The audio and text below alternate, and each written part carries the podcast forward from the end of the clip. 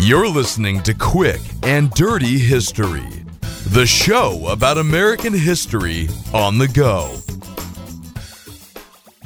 This episode of Quick and Dirty History is brought to you by the Oily Whale Works Candle Company. Right now, we're slashing prices on all candles. They're buy one, get one free. Remember, you'll need two if those damn Brits move by sea.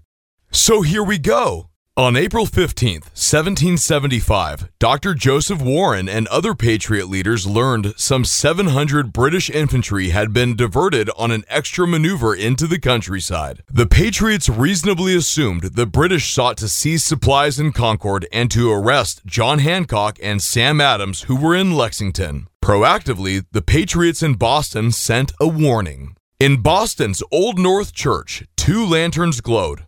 This was the agreed upon signal that the British would move by water, not by land. One if by land, two if by sea. Numerous riders would spread the word that the British were coming that night.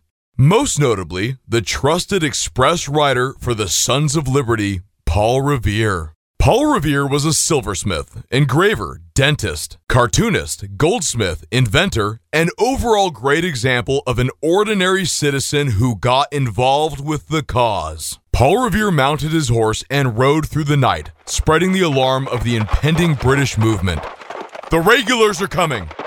The regulars are coming! Reaching Lexington, he warned Sam Adams and John Hancock, then rode to Concord, but was captured along the way. Fortunately, his work was done for the night. He had informed the countryside of the British maneuver and they were fired up. British troops would catch dim glimpses of armed men running through the fields on either side of them. Word spread quickly amongst the Redcoats that a rebel force was mounting against them, and they were mounting with haste.